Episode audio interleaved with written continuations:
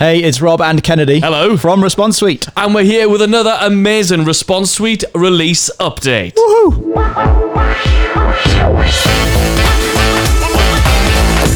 We've had a bunch of feedback from you Response Suite users over the past few weeks about your workflows and how you're using Response Suite in conjunction with all of the other apps that we integrate with. And we know that sometimes you'll be building your lovely looking server inside Response Suite, and then maybe you jump over to another tab to go into your email marketing platform to do some work over there. And by the t- time you came back to Response Suite, we might have logged you out a little bit to try and protect your data.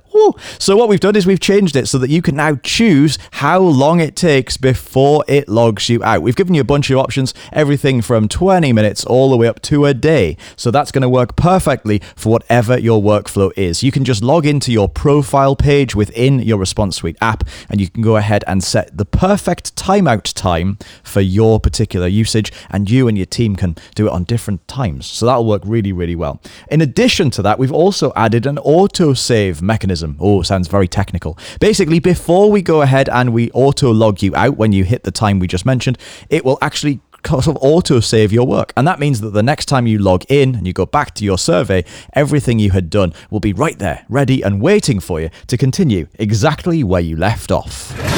And that is a quick rundown of the brand new magic inside Response Suite. Log into your app right now to check it out. And remember, you can submit your own feature requests and upvote other people's feature requests by going to responsesuite.com slash request.